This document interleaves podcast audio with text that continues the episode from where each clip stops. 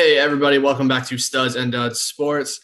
Uh, Adam back here with the Bishop of Baseball, Dennis Bishop. Dennis, how did your wedding go?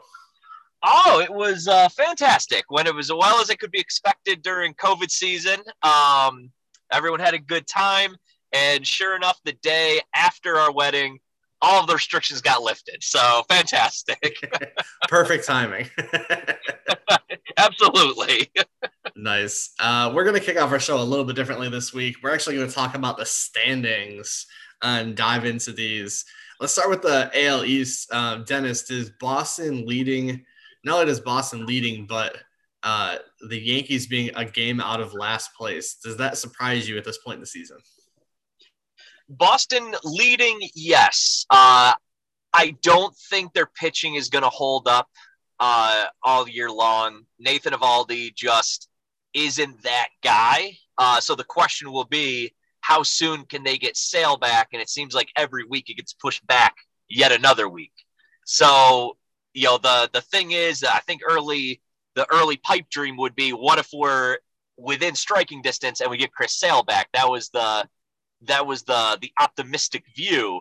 But now uh, they're playing good baseball, and it becomes even more relevant. But uh, you know, Tanner Houck, uh, Nathan Eovaldi.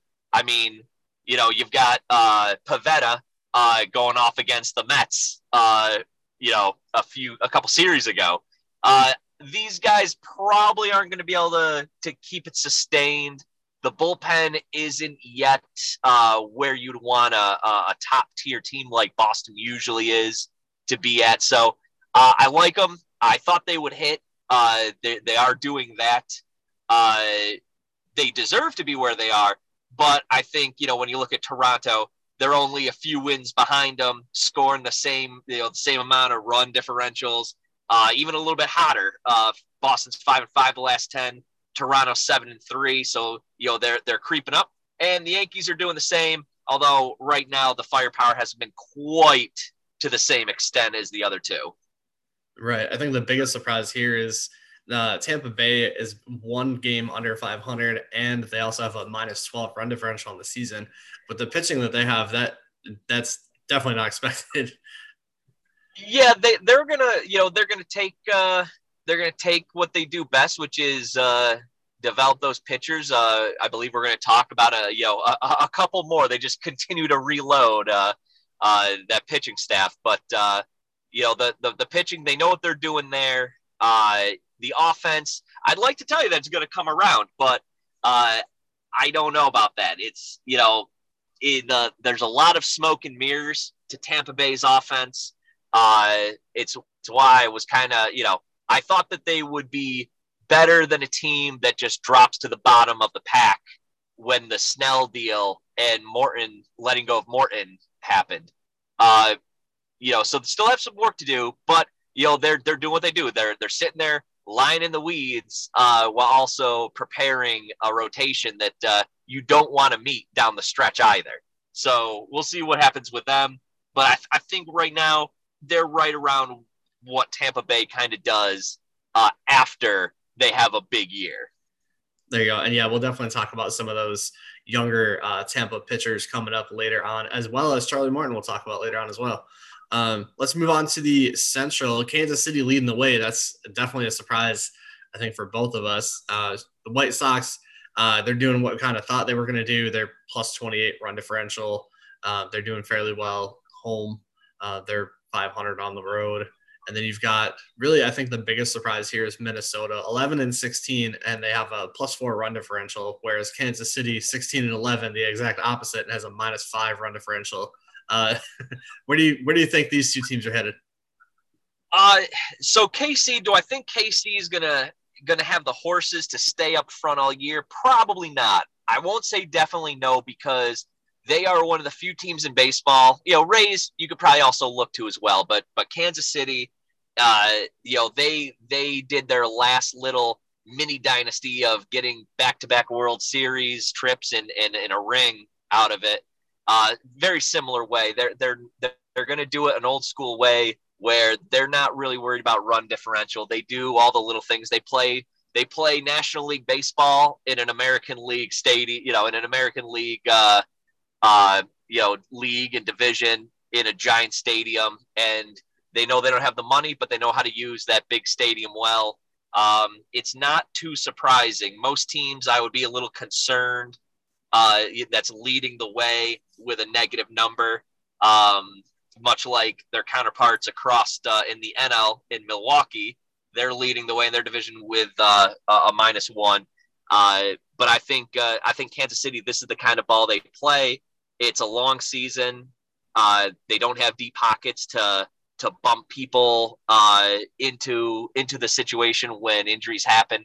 So we'll see how they do. But I like where they're at. This is definitely something they can sustain because this is the type of ball they play. Uh, Chicago, I you know they're scratching they're scratching the surface. The 28 run differential to the positive, uh, that's where we thought it would be. They're better at home that's also where we thought they'd be. It's a park that they hit very well in. Um, and you know, Keuchel's kind of sitting there. He's he's really that that wild card, I think, right now. Uh, if he can get it together uh, to join some of the the power arms, then they're going to be just fine. Um, Minnesota, they're obviously better than they've shown.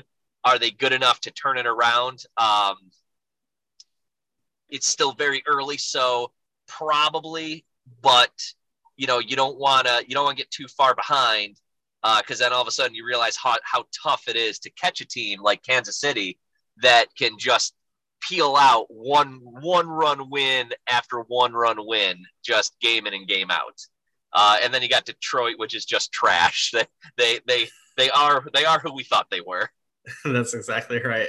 Yeah, the surprising thing for Minnesota, they've scored one less run this season than the White Sox have, but they've uh, given up uh, about 23 more runs than the White yeah, Sox. Been, so the offense is there, but the, the uh, pitching and the defense certainly has not been. Yeah, and it's uh you know the offense they've they've been hitting bombs for a few years now, so that's not too crazy. Uh, it's a shame that they're kind of wasting Byron Buxton. They're kind of giving uh, Buxton the the Mike Trout treatment. Uh, Buxton finally you know is, is healthy and tapping into all that talent he's held on to all these years. Uh, and all of a sudden they're they're going uh, LA Angels and uh, decide that uh, they're just going to go ahead and waste that with a terrible start to the season. Yeah, for sure. Speaking of the Mike Trout treatment, let's move on to the AL West. Uh, surprisingly, Oakland five games over 500 and leading the way here. The only team in this division with a positive run differential is Houston. They're a game and a half back. Seattle, surprisingly, is three games over and in second place as well. Then you have the Angels and the Rangers rounding it out. Uh, what do you make of this division right now? I think uh, Seattle doesn't have the horses yet, and uh, unfortunately, LA just continues to do LA things because you know you you watch the highlight reels and you see what Mike Trout's doing right now, and you see what Ohtani is doing right now, and you think about the fact that if they can just stay healthy for a few years, just a, just a handful of years, uh, you know, them hitting back to back in the lineup, there's there's going to be memorabilia in the Hall of Fame dedicated to to this this heart of the order uh, because they are so transcendent. Um, you know, you have you have Ohtani, uh, you know, as perhaps the highest velocity arm in baseball as far as raw velocity goes, and then also potentially could have the highest exit velo. uh, that doesn't happen, and then ho hum, he goes ahead and steals second base, steals third base uh, a few games ago uh, after getting on after hit by pitch. Is like that, that just doesn't happen. So you know, and and then it's just setting the table for Trout. Uh, but yet, for all they've done, you look in their 13, you know, they're they're at the 13, 13, 500 range. Uh, and they've got a negative run differential. So they're just continuing to do their thing, which is a shame. You know, we we both we're both kind of rooting for them, even though we're not Angels fans. Uh, and then Seattle, Seattle is a different story. Very young team, you know, that's got that got off to a good start.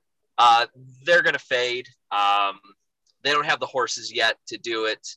Uh, it's to be an Oakland Houston battle. Houston is just uh, blowing the doors off. I think they've got the second highest run differential between go figure the Dodgers. Um, so they're gonna they're gonna catch fire soon. And the A's, even though it's a negative run differential at 17 and 12, I think a lot of that's because they got to such a bad start. So it, it's really a tale of two seasons, um, only about 30 games in. Uh, but that's that's I, I think I want to see what what that differential looks like um, in about two weeks because I think it'll be it'll be much more positive.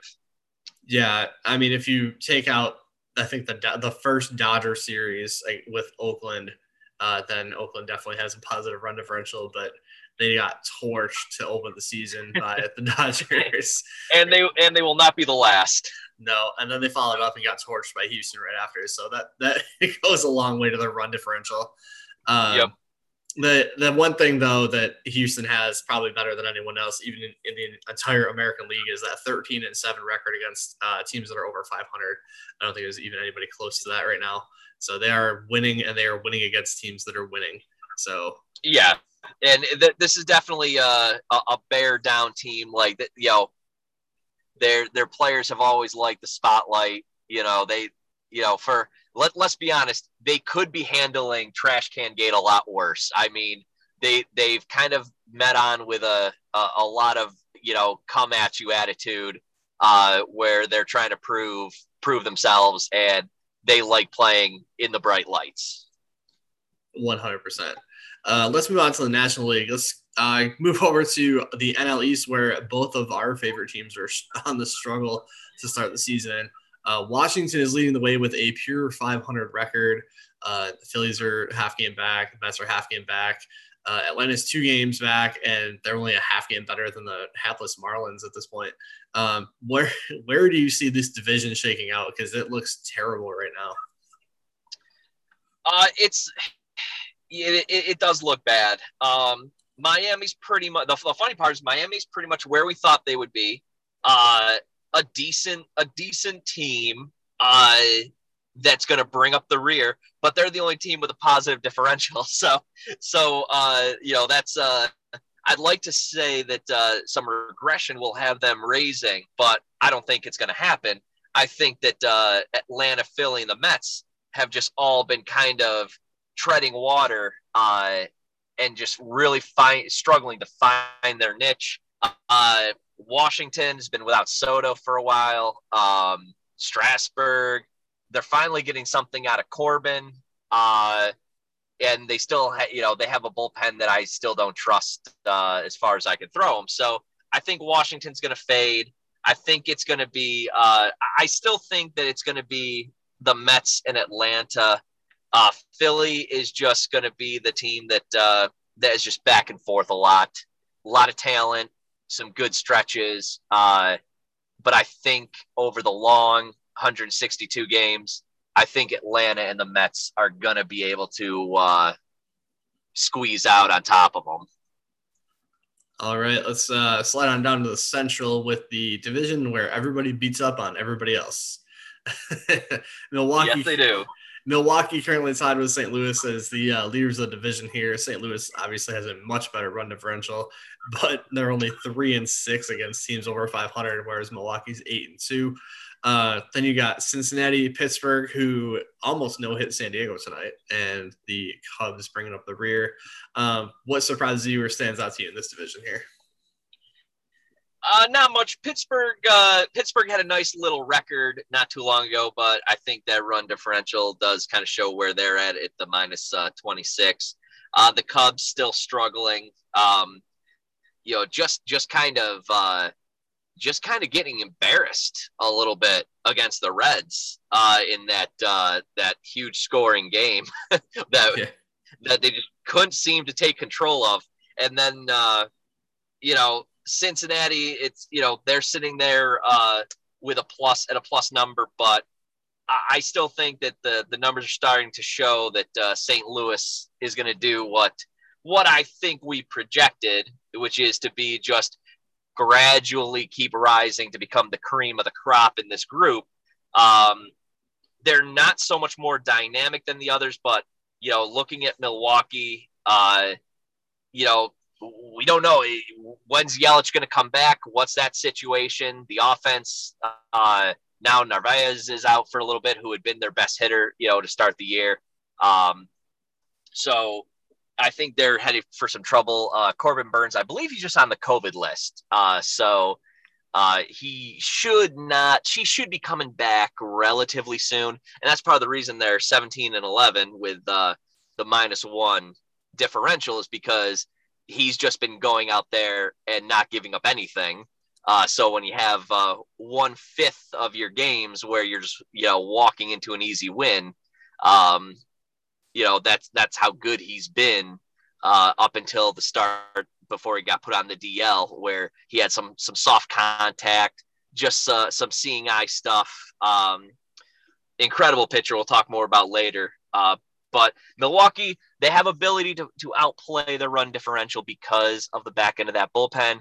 It's been it hasn't been as strong because Devin Williams has been slow to kind of get back to where he was just just flat out amazing last year.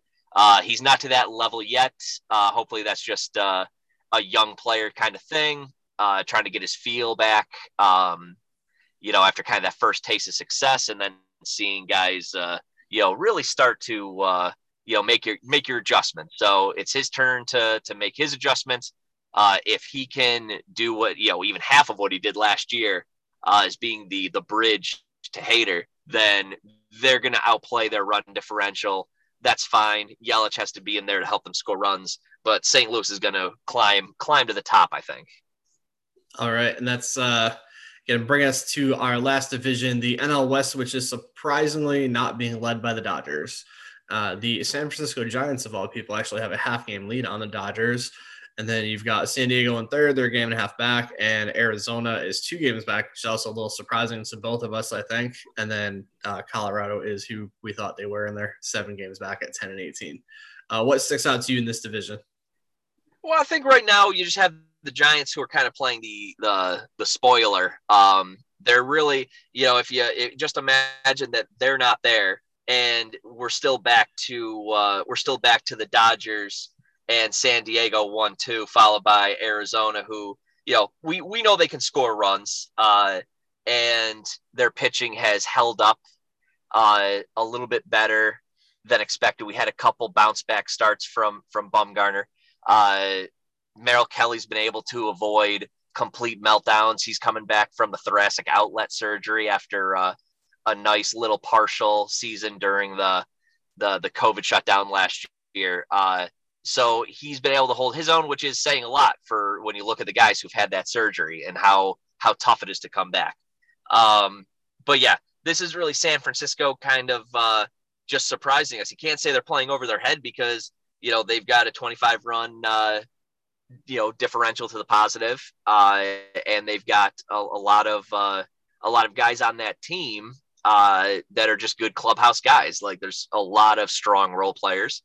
Uh, there's not too much in the way of superstars. They're kind of waiting uh, to clear some budget. You know, next year was supposed to be the year when they started to add those pieces.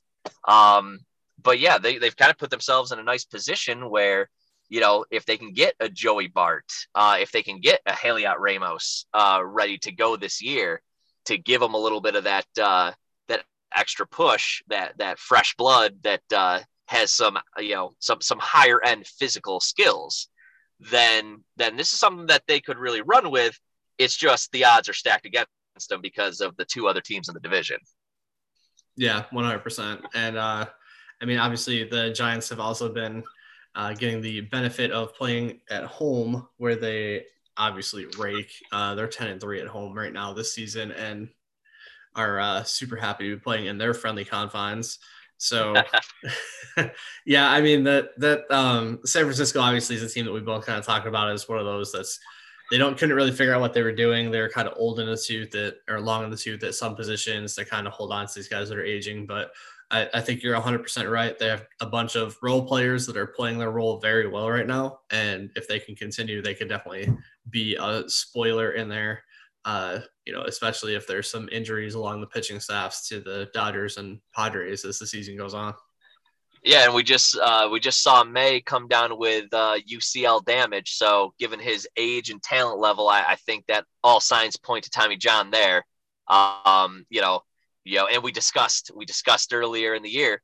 Uh, the thing that puts the Dodgers over the Padres is just that experience and that depth because Dinelson, Dinelson Lamet, uh, it's very unlikely he's able to make it through this year. Uh, just the way the tea leaves read out as far as his own elbow problems go. You know, the Padres lose Dinelson Lamet, all of a sudden there's a problem. Uh, the the Dodgers lose uh, Dustin May, and it's next man up. They'll toss Price into the rotation for a while if they want. Uh, Gonsolin is scheduled to be back from his own uh, his own little injury issue in three to four weeks, uh, and we know what he can do in a rotation.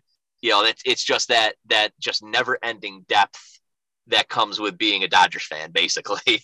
yeah, exactly. It's always a good thing when you can just pull a guy like David Price out of your bullpen and toss him in your starting rotation.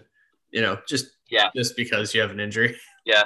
yep. Ho, ho hum. Here's six innings of uh, of unspectacular but pretty steady veteran work. Exactly. All right, uh, let's move on to our stock up and stock down, guys. I'm going to throw you an, a curveball this week, and they're all going to be pitchers. all right, my, my, my kind of curveball.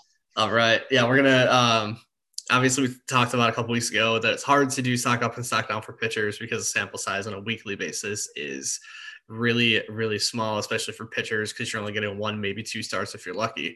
But we have a month worth of about a month's worth of uh, data now to look at some of these guys. Let's start out with uh, Gerrit Cole for the Yankees. Four and one, 143 ERAs, whips at 0.72, and he's got a ton of strikeouts, 62 Ks. He is racking them up.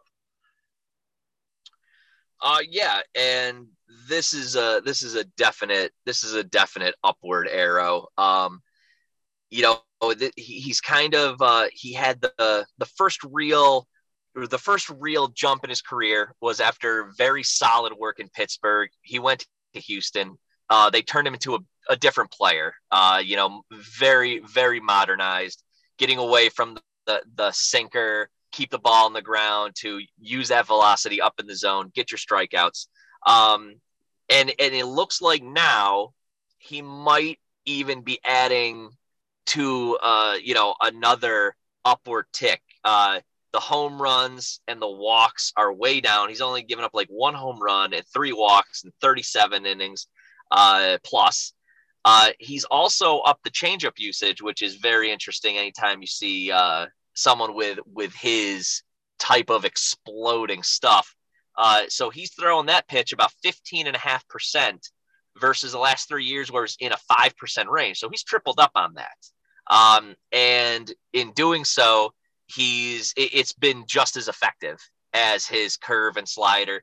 He's getting 40 per, 47%, nearly 50% of the time he throws it, it's a swing and miss. Uh, you know, it's uh, the expected batting average on it right now is is uh, a 111. It's it's just it's it's becoming a cartoonish pitch to a guy that throws 97 uh, and has the ability to throw some uh, hellacious breaking stuff. You know, it, it, it, kind of we, we made some glowing reports on uh, on Glasnow a couple weeks ago, and you look at you look at uh, Cole, and it's kind of like we have to say everything we did about Glasnow for Cole, except for he's showing elite command, where that's still something that Glasnow will have come and go, and he makes it work because his stuff is so good.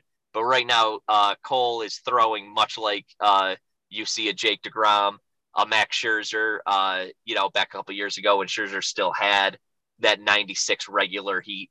Um, you know, th- he's on a Hall of Fame pace.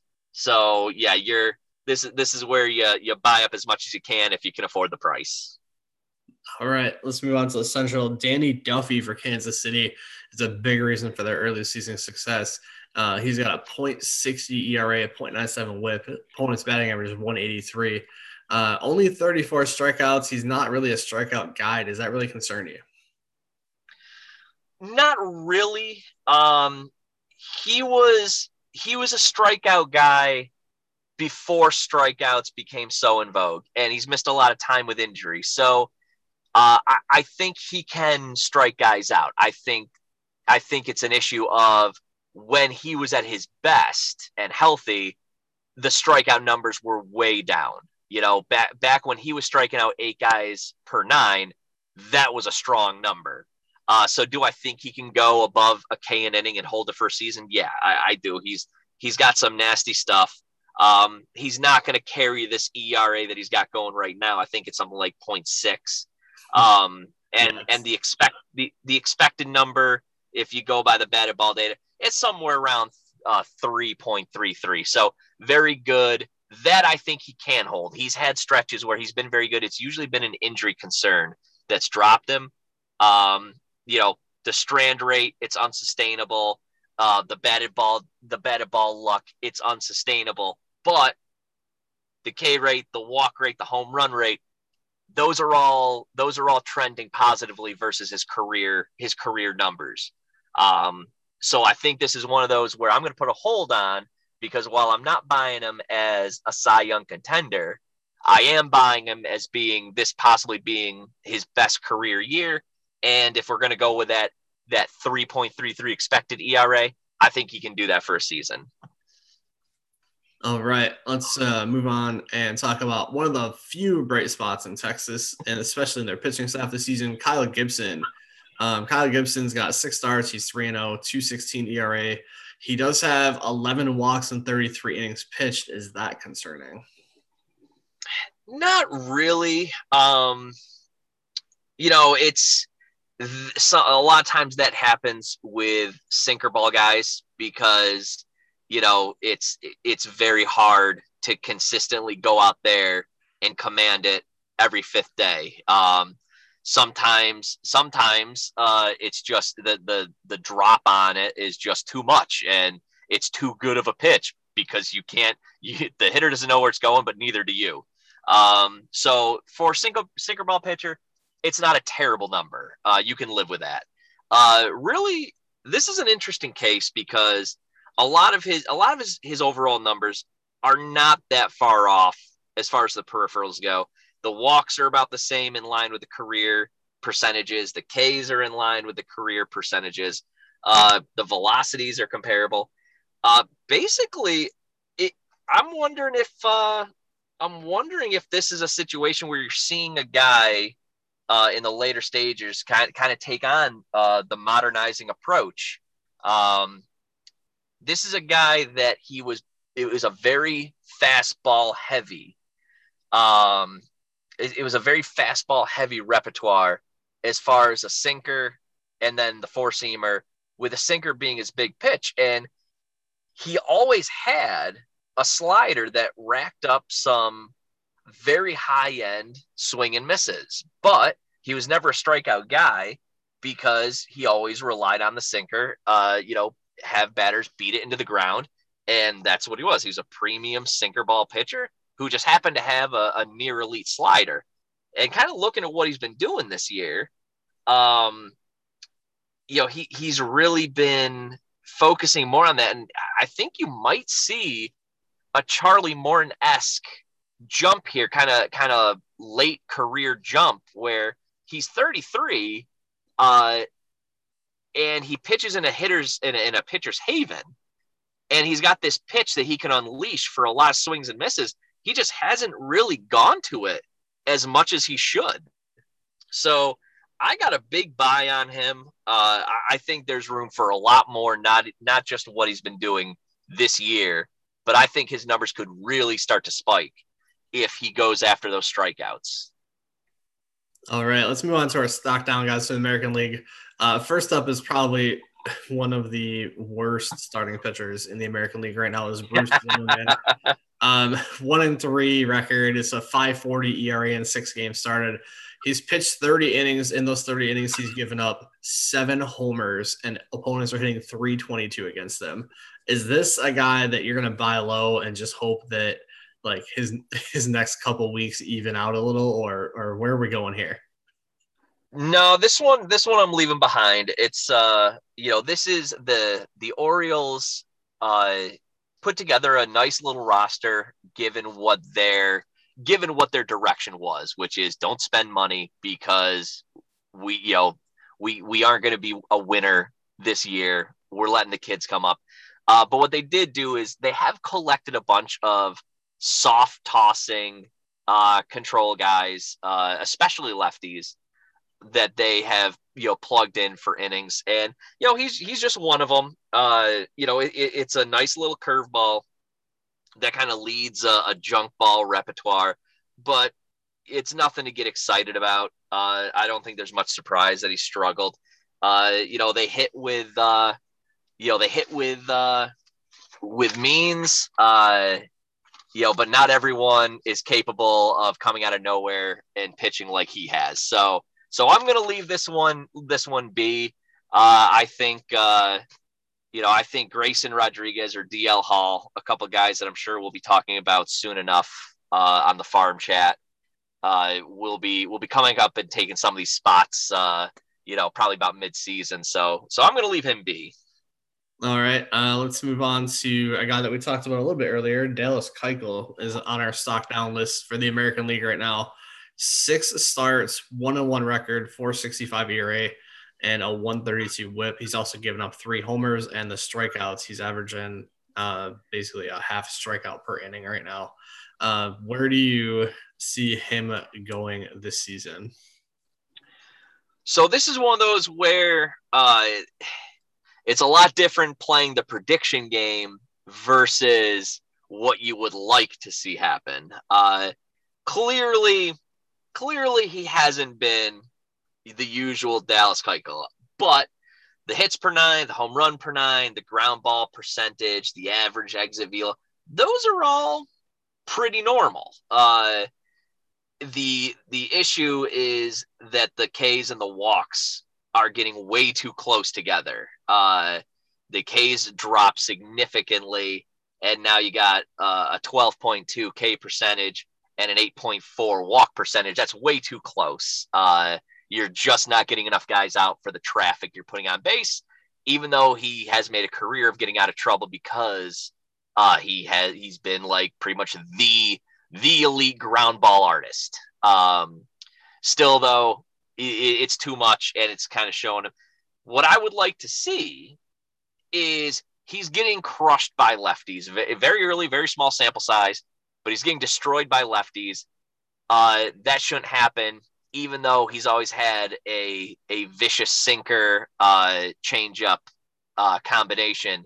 Uh, he's still always been better against lefties than righties, being a left-handed pitcher. That's not surprising. Uh, but what is kind of surprising is that he barely throws a slider anymore. Uh, but yet it's historically been his best swing and miss pitch. So, given the fact that he's struggling against the lefties, given the fact he needs the strikeouts, I would like to see him throw the slider and and bounce that up into his repertoire much more. Get it up to 15, 20% uh, from the five or six it's currently at. Uh, I think that would go a long way you know, it's just you know what you're getting with Dallas Keuchel, but he's so good at it, it doesn't really matter. But I think years of kind of like the slow decrease of velocity from being a, a, a 90 mile an hour, 91 mile an hour guy to now an 88, 87 guy, it's time to throw that wrinkle back in. So I'm holding, he'll get it figured out. But if I see that he throws 15% more sliders in his next outing, I'm going to buy. All right. And uh, let's go to we talked about one of the bright spots in the Texas rotation. Now we're going to go to one of the not so bright spots in the Texas rotation. Mike Foltynewicz, uh, former Atlanta Brave, and uh, looks like he is being snake bit by the homers again this season. He's given up nine homers in 33 innings. The Ks are there, the walks are not super high. He's got 31 Ks, eight walks. Uh, I think really his biggest issue is at this point has got to be giving up all those homers. Um, do you think that this is just kind of a product of the park he's playing in, or is this something else going on? No, he's uh, he's playing in a park that's that's that's uh, ginormous and perfect for uh, for him. So he can't he can't use that as an excuse.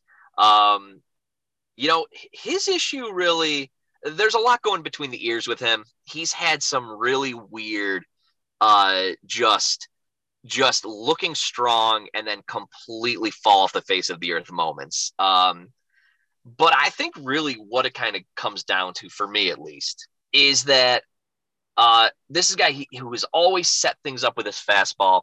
he had, you know, out of the prep ranks when he was drafted by the Braves, uh, I believe it was out of the state of uh, Illinois. Um, he had maybe the best high school arm strength in that entire draft. Uh, it's what got him drafted. And everything has played off of that since then.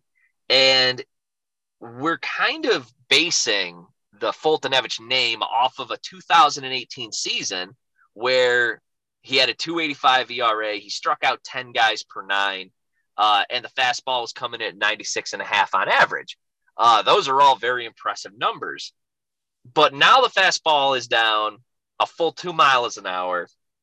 Uh, and if you look historically at his secondary pitches, you know, he's never had a whole lot that's really missed bats.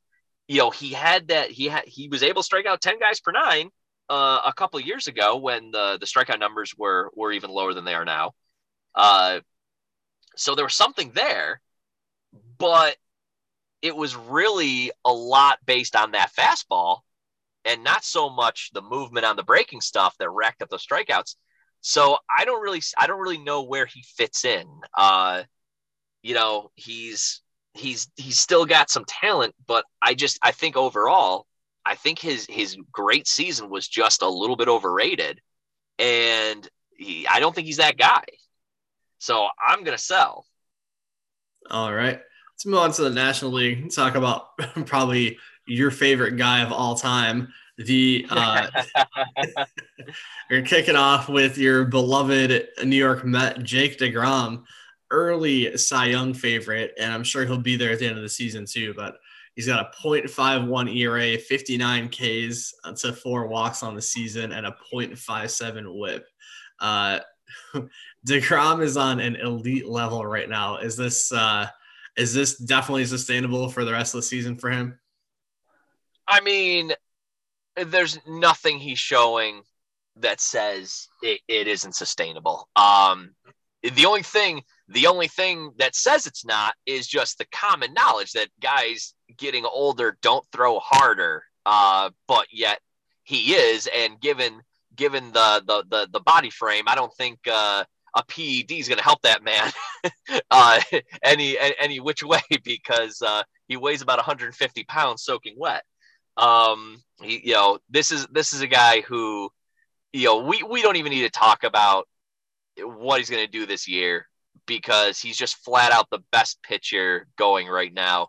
Uh, and honestly, if Kershaw did not have the the kind of last couple of years of bouncing back, kind of adding that little bit more on the fastball to get back into uh, making that that breaking stuff really really pop. You know, Kershaw would be in danger of losing out the the pitcher of the generation title if if Degrom can continue this for a couple more years. That's how lights out Degrom has been since he really flipped the switch.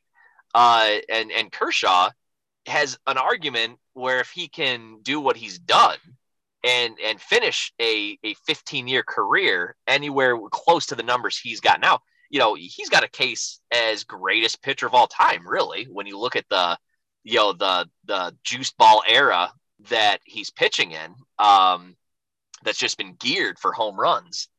So so DeGrom is is it's just amazing what he's done. But you know, the thing about it is he's just become a master of efficiency. Usually you see guys, you know, they get better as they add th- add wrinkles, and he's taking away. Uh, this is a guy who came up with a five pitch mix, and he just one by one decided that this he he he did not want to do this average when he could do some other thing at an elite level.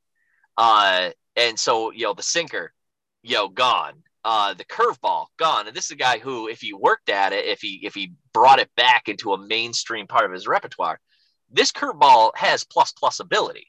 And he's just like, nope, don't need it. Why throw it? So you're looking at this guy who's averaging almost 99 miles an hour on his fastball, and yet he only backs that up with a slider that he's throwing at a at, a huge at not a huge level, but combined with a fastball, that's like making up like 80% of his pitches. and then he's tossing in an occasional changeup. Uh, he, you know, it's almost to the point where he's he's trying to get rid of the changeup. Uh, what he's doing is just it, it's just masterful as far as efficiency goes. Uh, every pitch in a bullpen, no one is more laser focused than he is. Um, and and it's it, you know his his his workout regime where he keeps his flexibility going. Uh, you know, he, it's basically becoming the point where if he had had a longer career, if he hadn't, you know, been a guy who was a position player in college and then immediately hurt his Tommy John, uh, had to have Tommy John surgery, then come back as a pitcher, and you know, he was like a 26 year old prospect when he really got his chance to shine. Uh, it, it's almost like if he had the longer career, he'd basically be baseball's version of Tom Brady, where he's just continuing to do these things that you're like, that that really shouldn't be the way that that it works. All right, let's move on to uh, a guy that I kind of I know I threw him to you a little bit late, but a, a little bonus American League or National League East guy, Huascar Ynoa, um, two and one on the season, two ninety six ERA, and doing his best uh, Shohei Ohtani imitation at the plate with a 444 he hit a bomb uh, the other day when he was pitching. Um, what do you make of his start? Is this a guy that Atlanta kind of found uh, for their rotation going forward? You know, two years ago, I would say no. Two years ago, I would have said that, uh, you know, this is this is shades of a right-handed Luiz Gohara, where it's an exceptionally strong fastball for a starting pitcher. Um, it's a nice, you know, it, it it's a nice uh, slider, uh, base secondary, um, and it can get strikeouts. But you know, it's it's still it's a it's a full body delivery. Uh, you know, how long is he going to be able to sustain the command of it? You know, what happens when he drops a mile an hour? I, I would not be in favor, but we're in a whole new world as far as pitching development goes. So the fact that uh, he's able to, to sit 96 and a half, um, the fact that he's able to do it uh, while in the strike zone, uh, he's only averaging two walks per nine so far. Uh, he's throwing strikes. He's filling up the strike zone. He's doing it with a high velocity. Um, I don't want to say uh, that he that he is a relief pitcher trying to start because there are many of those guys who are finding success right now. The only thing that I worry about is uh, I don't. I haven't seen him enough to know whether I believe that the that the uh, wind up and the the motion, uh, if he's athletic enough for me to think he's going to be able to keep that honed in. Because uh, right now, I think it is more of he's throwing over the plate, but once guys get used to you, over the plate isn't good enough. Uh, you've got to. That's where control becomes command, where you have to throw strikes, but you have to throw good strikes. And right now, he is a little hittable, uh, and he's had a lot of good luck regarding uh, the batted ball data. So let's see where that goes. There's definitely talent there. I just want to see how big the gap is between what he's doing right now and once he gets seen a couple times and how hard he starts to get hit. If you know, if it's a, a blip on the radar and he's able to to kind of like re- regroup himself and do that thing that you know all good pitchers do, which is keep uh, a six run inning to a three run inning that keeps your ERA and your team in a game. Uh, I want to see him do that because there's talent there, but I'm not sold yet. All right, let's move on to the Central. Uh, we talked about him a little bit earlier because he's on the uh, probably most likely out with COVID. COVID. Uh, the Brewers have not specifically said that it is COVID, but Corbin Burnes uh, so far this season has been on fire.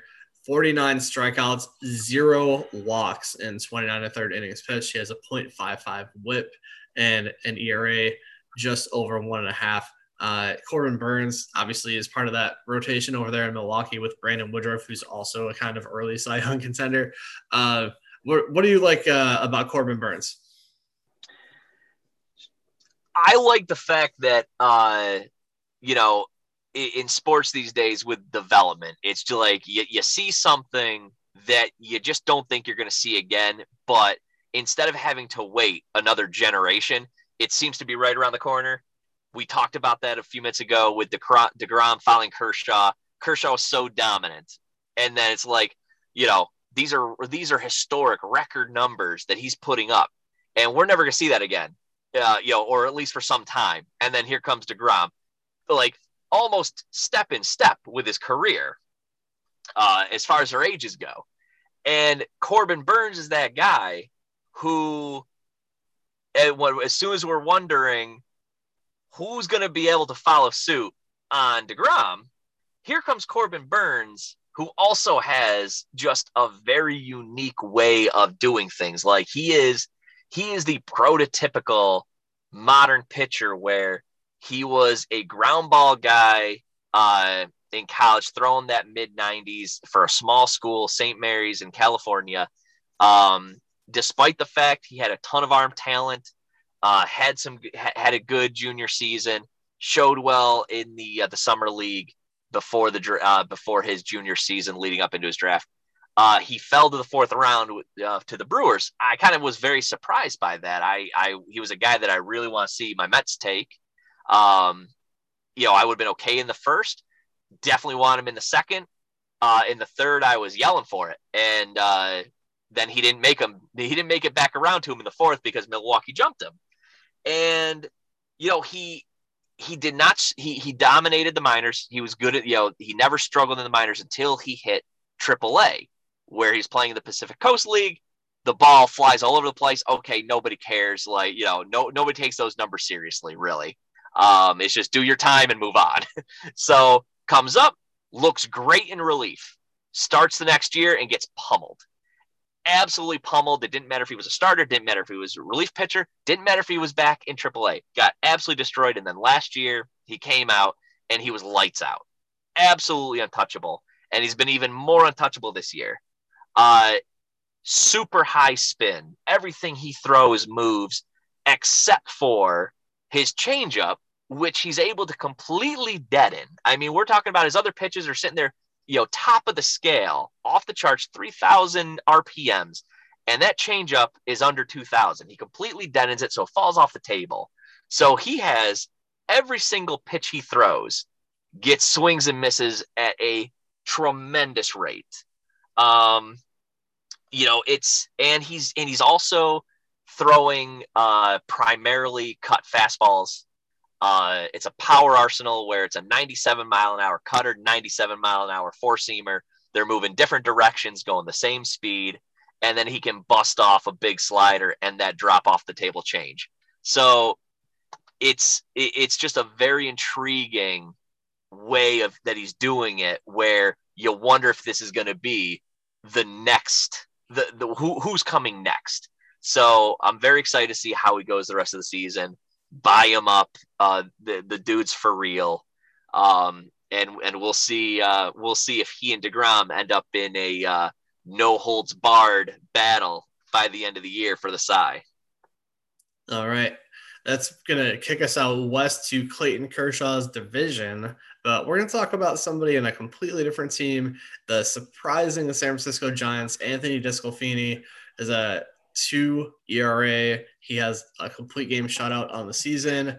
He is another guy that has a high strikeout, low walk ratio, um, and a whip under one as well. Is this uh, something that you're expected from DeSclafani so far this year, or is this something that is kind of out of the blue for you? No, it's uh, it's not out of the blue. He's always been a talented arm. Uh, he's battled injuries as well as uh, a terribly a terribly unfriendly park to pitchers while uh, being developed in Cincinnati. But he still showed flashes. Um, in fact, I think he had nearly a full season uh, of very strong work one year, and then it kind of the it kind of fell off the rails as far as his health went. Um, but no, I mean the, the the talent the talent is there. You know, ground ball guy, nothing is getting in the air right now. He's sub 20% on both fly ball rate and line drive rate. He's keeping everything on the ground.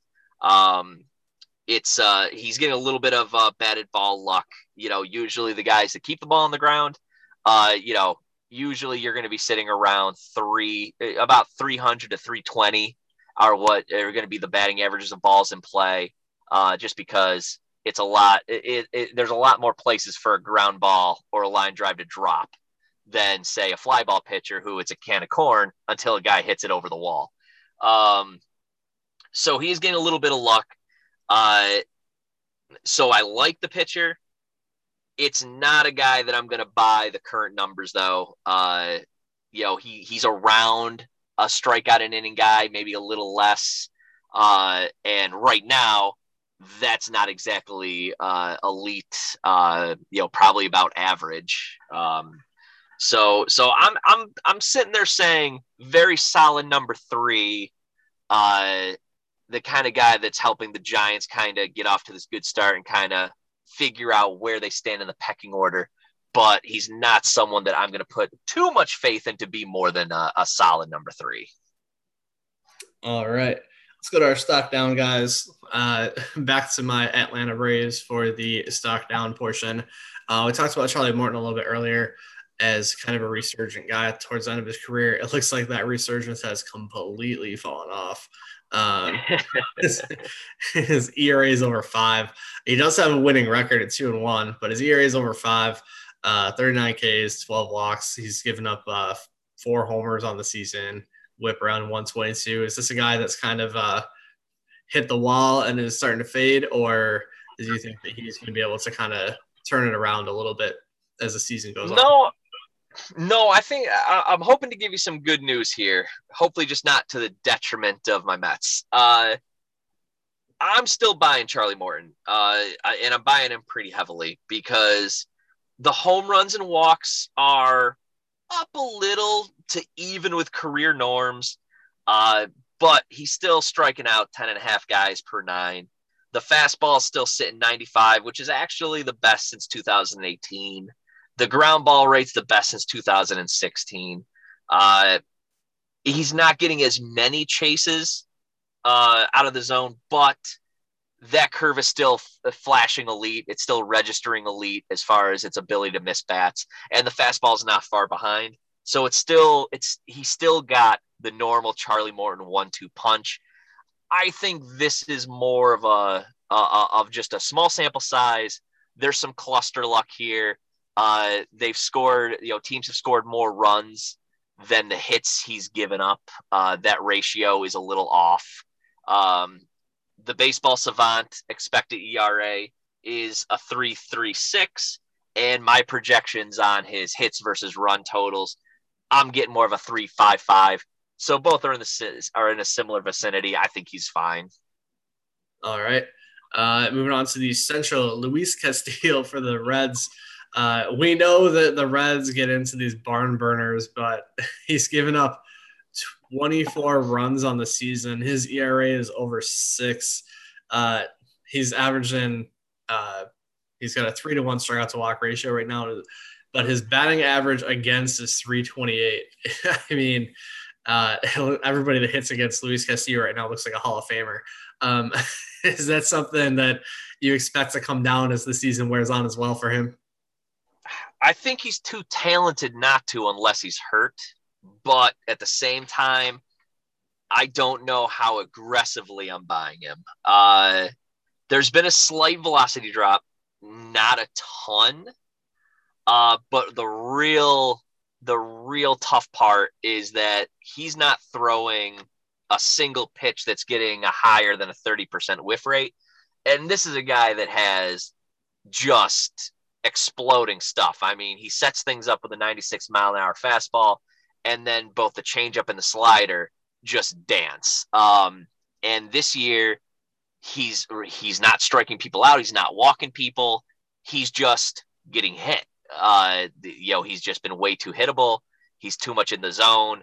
Uh, I don't know if that's if, if that's something that he is trying was I don't I, I would abandon it at this point if he, if it was on purpose, but I don't know if that's something he was trying to do uh, to take the next step, or if it's just a matter of his stuff just doesn't have the li- the life on it that it did before. Um, when he's on, it's a filthy, filthy slider changeup mix. Um, but right now they're all over the fastball because they're for whatever reason they're seeing they're seeing those pitches. Uh, they're not afraid of those pitches. I if if he's healthy, then I've got to wonder if he's tipping the pitches. Like that's the best I can come up with looking at the stuff. Like there's not enough of a of a degrade in any of the stuff. I think in fact some of the spin rates are actually higher, um, despite the lower velocities.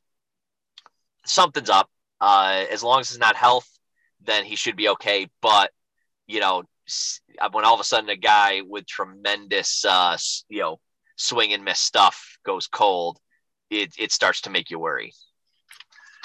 All right, let's head out west and talk about the dumpster fire that is the Colorado Rockies pitching staff. Uh, there's a bunch of guys we could pick from between Austin Gomber, Anthony Senzatela, uh, but we're gonna stick with uh, German Marquez. So for this edition, um, ERA 413. Uh, he does have a complete game for the season, but he does have 19 walks in the season. His whip is around 147. Um, I tend not to look at home run totals for guys that are pitching in Colorado because we know they're going to be inflated. But uh, is this something that you expected from him being a Colorado pitcher, or is this something that he can kind of get under control a little bit more? I think I think unfortunately for Marquez, this is right where I expect him to be because it's very hard to be an elite pitcher in Colorado, uh, even when you have really good stuff. Um, you know, right now the 413 ERA, that's not terrible for a Colorado pitcher. Uh, he did struggle in his last start, but that ERA was a 3.45 through the first five starts. Also, the walk rate was ballooned because the first start, where he ended up, you know, the results were good. Uh, he ended up walking six kind of over the small sample size helped balloon that walk rate. Um, the velocity's down a little bit, but the ground ball rate is way up. Uh, so that could be a choice. Uh, I think I want to see a few more starts if uh, if the you know some warmer weather because obviously pitching in a lot of cold weather games.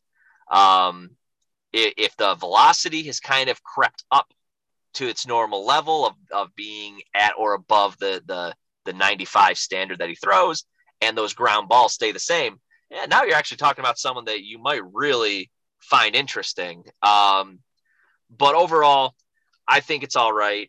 The, you know, I think the most intriguing thing about him right now is his two power breaking balls are still racking up swings and misses like they always have uh, for the last few years. Uh, the only thing I will say in that regard is that they've come closer and closer in the velocity band, and they're kind of merging into one power slurve versus a slider curveball giving different looks.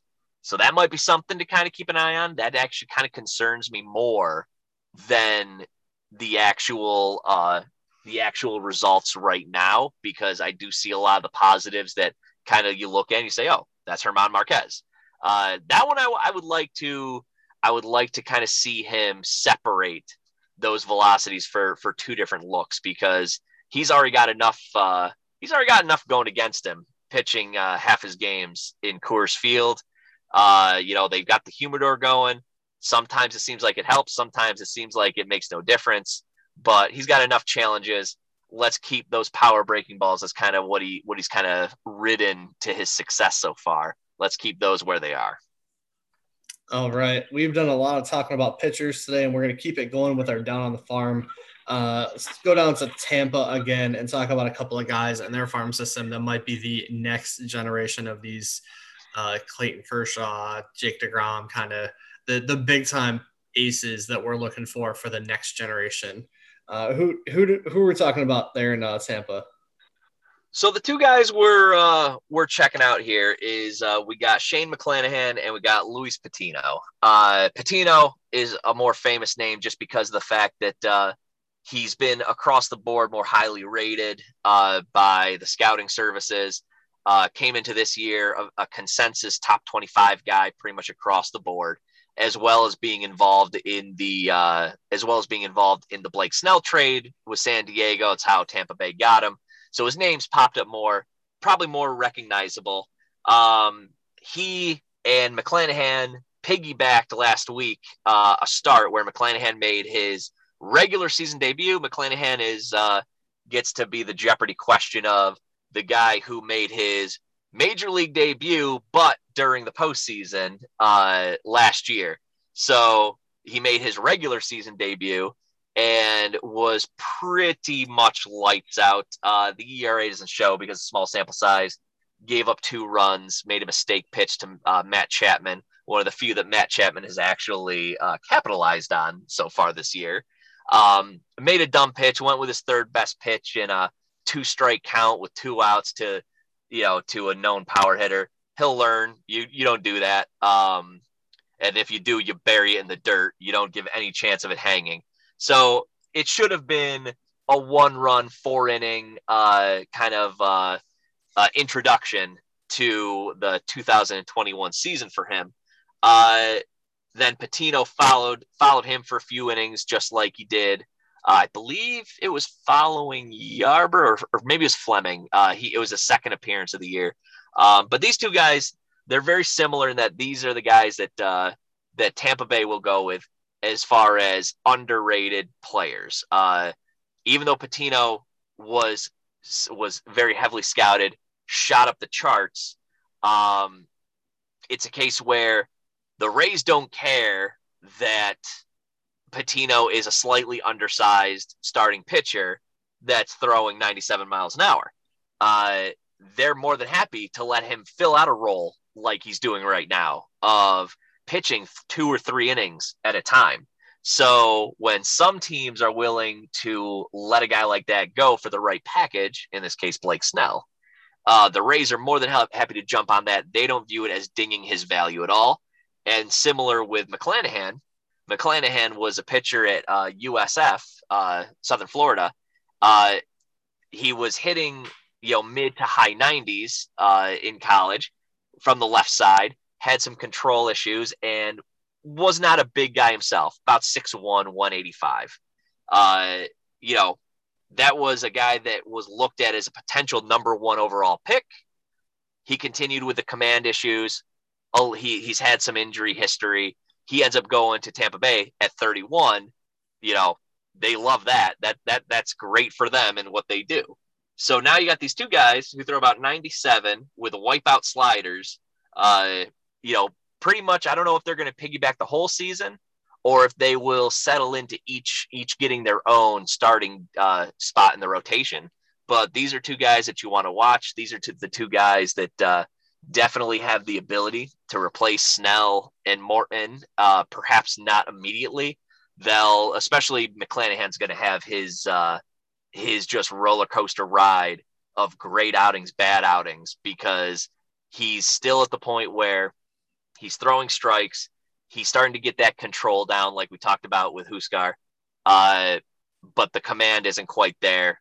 He's gonna t- he's gonna need to take a next step at some point uh, to go from throwing strikes to throwing good strikes. But the ground he's covered so far is quite a large bridge, uh, and you know the the run on this thing. If you if you have a chance, you know, go to YouTube, go to Twitter, check it out because uh, his first strike out of the game came on a 101 mile an hour fastball that started center cut in the uh, middle of the plate and just dove dead left outside of the zone uh, and at the letters. So it, it was pretty incredible. And then the slider going the exact opposite direction is just as dynamic. So these are two guys. They're going to be fun to watch. Make sure you check them out and keep an eye on them. All right. Uh, that's going to wrap us up for this uh, apparently special edition pitching edition of Studs and Duds Sports. Uh, I'll be back next week with Dennis talking more baseball, and I'll be back later this week, maybe with Gorilla, and we'll talk about the NFL draft that just happened over the weekend. We'll break down some of the players that you can look forward to for the upcoming fantasy season there as well. Um, but again, that's going to wrap us up here. For Dennis, I'm Adam, and we'll catch you next week.